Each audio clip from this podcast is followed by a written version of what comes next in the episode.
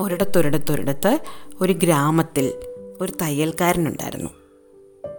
തയ്യൽക്കാരന് അയാളുടെ വീട്ടിൽ തന്നെ ഒരു തയ്യൽ മെഷീൻ ഇട്ട് തയ്ച്ചുകൊണ്ടിരുന്നത് അപ്പോൾ ഒരുപാട് തയ്യലൊന്നും എപ്പോഴും കിട്ടത്തില്ല. ഓണത്തിനും കല്യാണത്തിനും ഒക്കെ ആൾക്കാർ ഉടുപ്പെടുക്കാറുള്ളൂ അല്ലെങ്കിൽ അയാൾക്ക് ഒത്തിരി പണിയൊന്നും ഇല്ലാത്തതുകൊണ്ട് ഒരുപാട് ഫ്രീ ടൈം ഉണ്ടായിരുന്നു.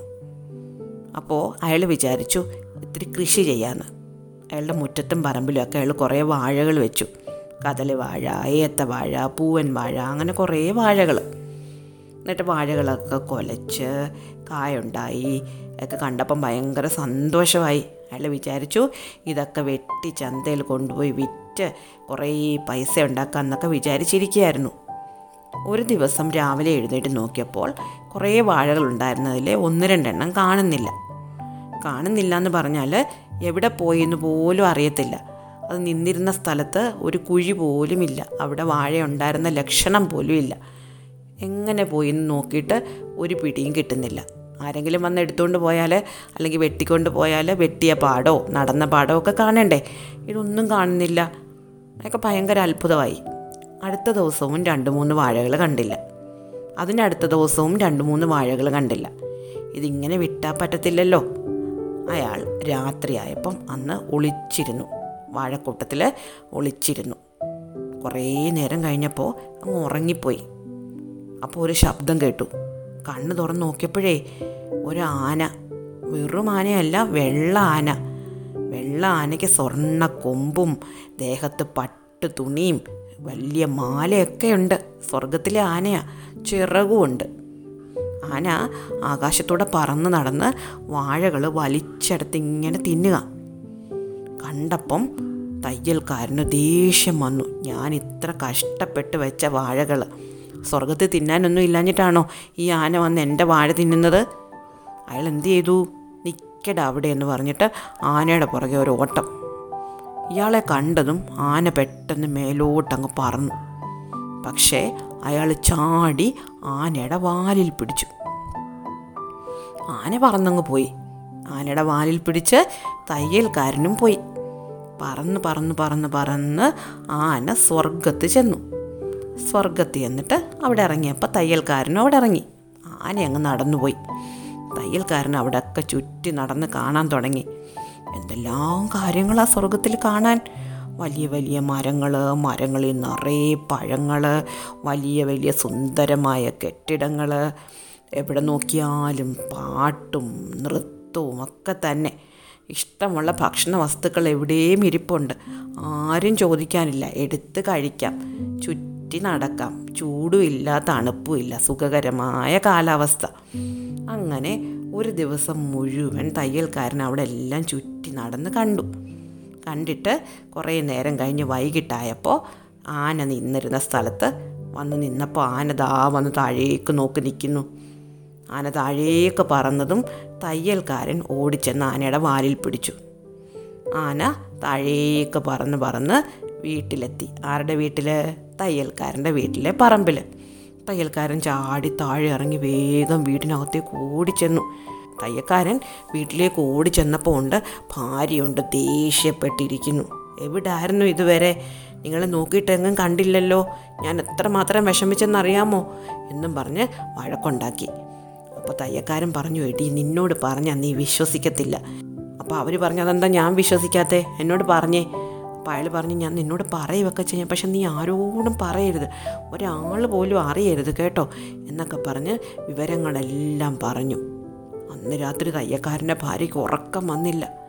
കുറേ നേരം കഴിഞ്ഞപ്പോൾ അവർ വിളിച്ചിട്ട് തയ്യക്കാരനോട് പറഞ്ഞതേ എനിക്കൊരു കാര്യം പറയാനുണ്ട്. നാളെ രാത്രിയിലെ നമുക്ക് രണ്ടു പേർക്കൂടെ പോകാം. എനിക്കും കൂടെ കാണാം സ്വർഗം നിങ്ങൾ മാത്രം അങ്ങനെ കണ്ടാൽ ശരിയാവത്തില്ലല്ലോ. എനിക്കും കൂടെ കാണണം സ്വർഗം തയ്യക്കാരൻ പറഞ്ഞു ശരി രാത്രിയാവട്ടെ നമുക്ക് പോകാം. പക്ഷെ നീ ഇത് ആരോടും പറയരുത് കേട്ടോ. രാവിലെ തയ്യൽക്കാരന്റെ ഭാര്യ അടുക്കളയിൽ ചെന്ന് കാപ്പി ഇടാൻ വേണ്ടി പാത്രമൊക്കെ കഴുകിക്കൊണ്ട് പുറത്തേക്ക് നോക്കിയപ്പോൾ ഉണ്ട്. അപ്പുറത്തെ വീട്ടിലെ ചേച്ചി ഇന്ന് മുറ്റം തൂക്കുന്നു. തയ്യക്കാരന്റെ ഭാര്യ പതുക്കെ ആ വേലിയുടെ അടുത്ത് നിന്നിട്ട് ചേച്ചിയേ എന്ന് വിളിച്ചു. അപ്പോൾ ചേച്ചി ചോദിച്ചു എന്താടി? അതെ ഞാനൊരു കാര്യം പറയാം. ആരോടും പറയില്ലേ. ഞങ്ങൾ ഇന്ന് രാത്രി സ്വർഗം കാണാൻ പോകുന്നുണ്ട് കേട്ടോ. പക്ഷെ ആരോടും പറയരുത് കേട്ടോ എന്ന് പറഞ്ഞു. കേട്ട പാതി കേൾക്കാത്ത പാതി അപ്പുറത്തെ വീട്ടിലെ ചേച്ചി ചൂലും താഴെയിട്ട് ഓടി അകത്തി എന്നിട്ട് അവരുടെ ഭർത്താവിനോട് പറഞ്ഞു ദേ നിങ്ങളൊരു കാര്യം കേട്ടോ. അപ്പുറത്തെ വീട്ടിലെ തയ്യക്കാരനും ഭാര്യയുമേ സ്വർഗം കാണാൻ പോന്നു. നമ്മൾ മാത്രമേ അറിഞ്ഞിട്ടുള്ളൂ ആരോടും പറയില്ലേ ഒരാൾ അറിയല്ലേ എന്ന് പറഞ്ഞു. അപ്പുറത്തെ ആൾ ഒരു മരം വെട്ടുകാരനായിരുന്നു. അയാൾ ഓടി അപ്പുറത്തെ വീട്ടിൽ ചെന്നു. അപ്പുറത്തെ വീട്ടിൽ ഒരു മീൻ കച്ചവടക്കാരനായിരുന്നു. മീൻ കച്ചവടക്കാരനോട് ചെന്ന് പറഞ്ഞു എടോ താൻ അറിഞ്ഞോ? തയ്യക്കാരനും ഭാര്യയെ സ്വർഗം കാണാൻ പോന്നു.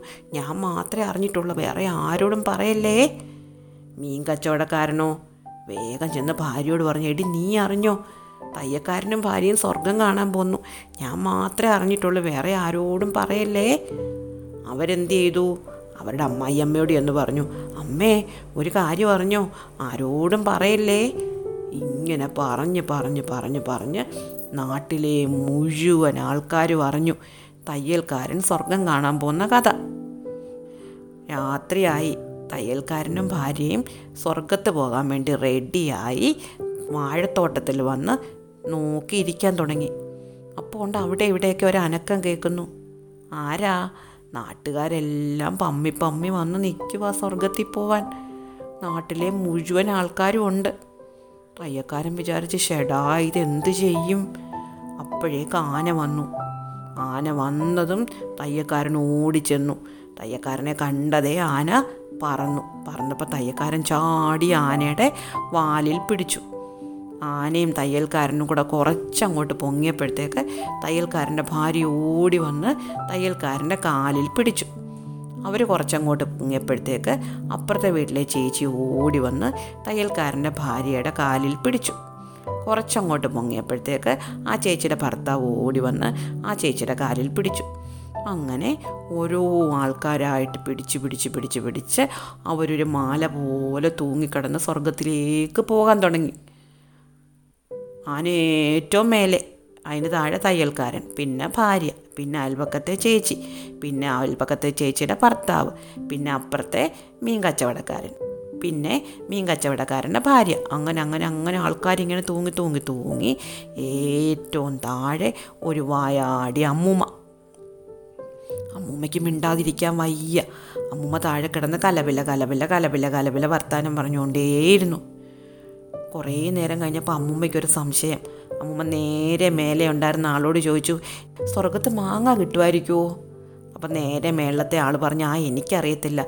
അയാൾ അയാളുടെ മേളത്തെ ആളോട് ചോദിച്ചു സ്വർഗത്തിൽ മാങ്ങ കിട്ടുമോ അയാൾ അതിന് മേലത്തെ ആളോട് ചോദിച്ചു സ്വർഗത്തിൽ മാങ്ങ കിട്ടുമോ അങ്ങനെ ചോദ്യം മേലേക്ക് പോയി പോയി പോയി തയ്യൽക്കാരന്റെ അടുത്തെത്തി. തയ്യൽക്കാരന്റെ ഭാര്യ തയ്യൽക്കാരനോട് ചോദിച്ചു ചേട്ടാ ആൾക്കാർ ചോദിക്കുന്നു സ്വർഗത്ത് മാങ്ങ കിട്ടുമോ അപ്പോൾ തയ്യൽക്കാരൻ പറഞ്ഞു പിന്നെ സ്വർഗത്ത് മാങ്ങയുണ്ട് മാങ്ങയുണ്ട്. ഉത്തരം താഴേക്ക് പോയി. സ്വർഗത്ത് മാങ്ങയുണ്ട്. താഴേക്ക് വന്ന് വന്ന് വായാടി അമ്മൂമ്മയുടെ അടുത്തെത്തി. അപ്പോൾ വായാടി അമ്മൂമ്മ അടുത്ത ചോദ്യം ചോദിച്ചു ഈ മാങ്ങയ്ക്ക് എത്രയും വലിപ്പം കാണും? ചോദ്യം മേലേക്ക് പോയി. ഒരാൾ അടുത്ത ആളോട് ചോദിച്ച് അടുത്ത ആൾ അടുത്ത ആളോട് ചോദിച്ച് ചോദ്യം മേലേക്ക് മേലേക്ക് മേലേക്ക് പോയി തയ്യൽക്കാരന്റെ അടുത്തെത്തി. അപ്പോൾ തയ്യൽക്കാരന്റെ ഭാര്യയാണ് ചോദിച്ചത്. ചേട്ടാ നാട്ടുകാർ ചോദിക്കുന്നു നമ്മുടെ സ്വർഗത്തിലെ മാങ്ങയ്ക്ക് എത്ര വലിപ്പമുണ്ട്? അപ്പോൾ തയ്യൽക്കാരൻ എന്തു പറഞ്ഞു? ദാ ഇത്രയും വലിപ്പമുണ്ട്. എങ്ങനെയാ പറഞ്ഞേ? രണ്ട് കൈയും വിട്ടിട്ട് കൈയും കൊണ്ട് കാണിച്ചു. ദാ എന്തു പറ്റി? എല്ലാവരും കൂടെ പൊത്തോന്ന് താഴേക്ക് വീണു. ഇഷ്ടമായോ കഥ? അടുത്ത കഥ അടുത്ത ദിവസം.